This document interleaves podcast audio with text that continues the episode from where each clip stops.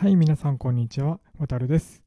今日は、えー海外にいながら、えー日本の商品をどのようにして買うのか、ほとんどの種類ですね、どういった種類の商品でも、えー購入が購入をする方法っていうのを紹介していきたいと思います。結構、あのヨーロッパの各国を例に挙げますと、えー首都とかですね、例えば、えーロンドンだったら三越があったりとか、えーパリだったらリトルジャパンみたいな、あの日本のレストランが立ち並んでいたりとか、あとは日本の食材店があったりとかっていうのはあるんですけども、えーとまあ、必ずしも首都に住むわけではないと思うので、えそういった場合にどういった風に日本の商品を簡単に手に入れるのかっていうことに焦点を絞って今日はお話ししていこうと思うんですけども実はなんと,、えーと日本の Amazon から、えーと日本の商品っていうのが買うことができます。実際には Amazon グローバルという、えーサービスを使うんですけども、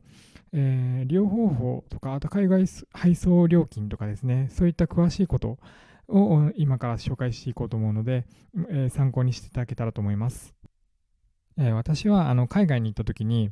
えーとそれほどあの日本の商品っていうのが海外で手に入らないっていうのはあらかじめ知っていたので、あのー移住する際にいろいろと、まあ、船便で送ったりとか、まあ、航空便とかでもあったんですけどもあの商品を送ったりとかあとはできる限りスーツケースに詰め込んで、えー、とこちらに来るようにしたんですね。でもあのその移住した日にあのパソコンが壊れてしまったんですよ。でそのパソコンっ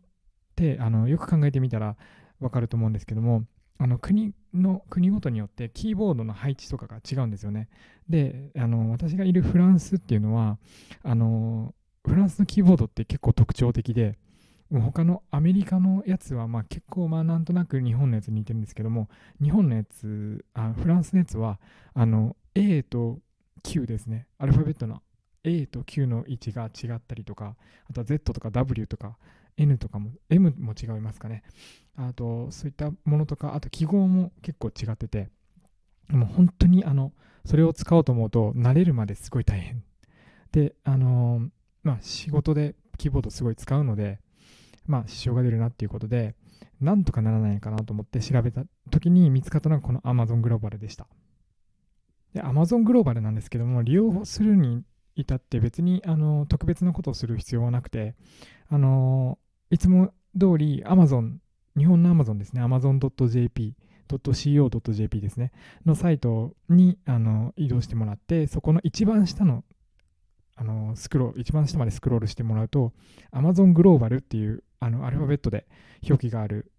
あのクリックする場所があるんですね。そこにそこをクリックすると Amazon グローバルジャパンっていうページになるのでそこであの普通に日本の Amazon で購入するように検索窓で欲しい商品をしょ、えー検索するという形になります。で海外に送れるものっていうのは限られてるのであの取り扱いがない商品だったりとかもあるんですけどもほとんどのものはここで揃ってしまうので結構おすすめです。でそこであの商品を見つけたらいつも通りカートに追加していって最後にあの支払い方法とかあとはお届け先の住所ですね。あのまあ現地で住まれているあの住所にあの設定してもらって、えー最終の支払い金額確認という形になります。ここまで普通の Amazon で購入するのとあの同じですよね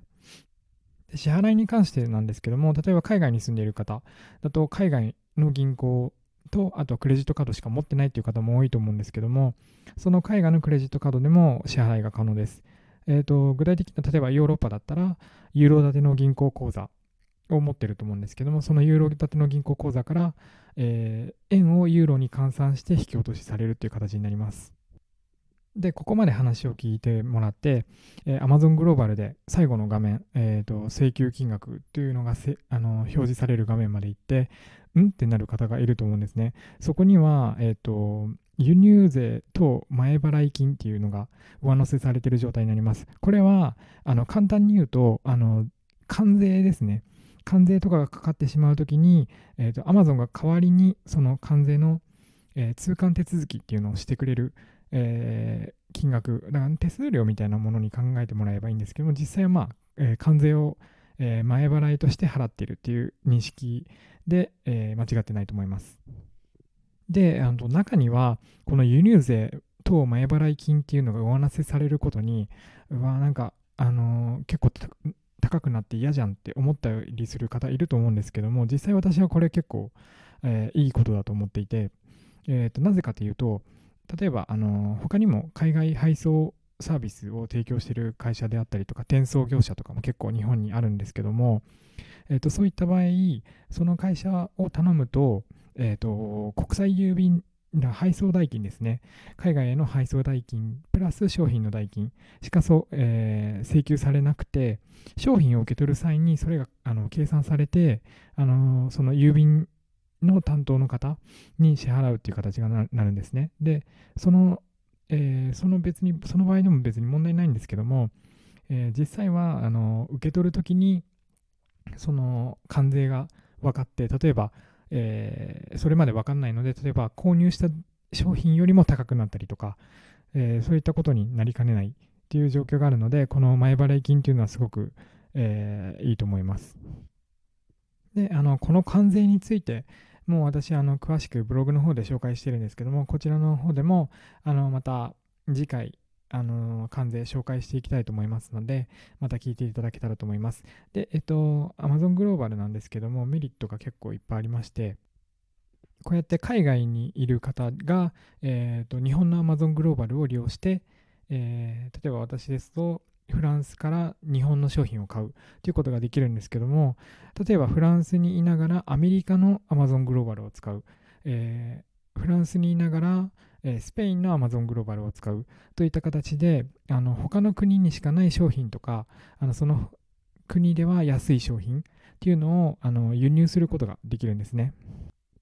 なので私の場合は日本にいた時に、えっ、ー、と洋書英語の本であったりとかフランス語を勉強してたんでフランス語の本とかがどうしても欲しいっていう時になかなか書店で見つからない時にこの Amazon グローバルを使って、えーとその現地のえー、小説だったりとか雑誌とかそういったものを買ってました。で特に家電とかあのパソコンとかですね先ほど私が言った。とかあとは書籍ですね。洋書とか雑誌とか、えー、辞書とかそういったものに関しては特に外貨為替レート、えー、要するに為替レートですね普通のあの1ドルいくらとかそういったものによってあの商品の値段が変わるっていうかあの決済の際の値段が変わるのであのその為替レートをあの毎回確認してあこの値段で買ったら安く買えるなって。そういうのを確認して買うとすごくいいと思います。具体的には例えば書店に行って洋書のコーナーを見て、えーと、例えば1500円で売ってる洋書があったら、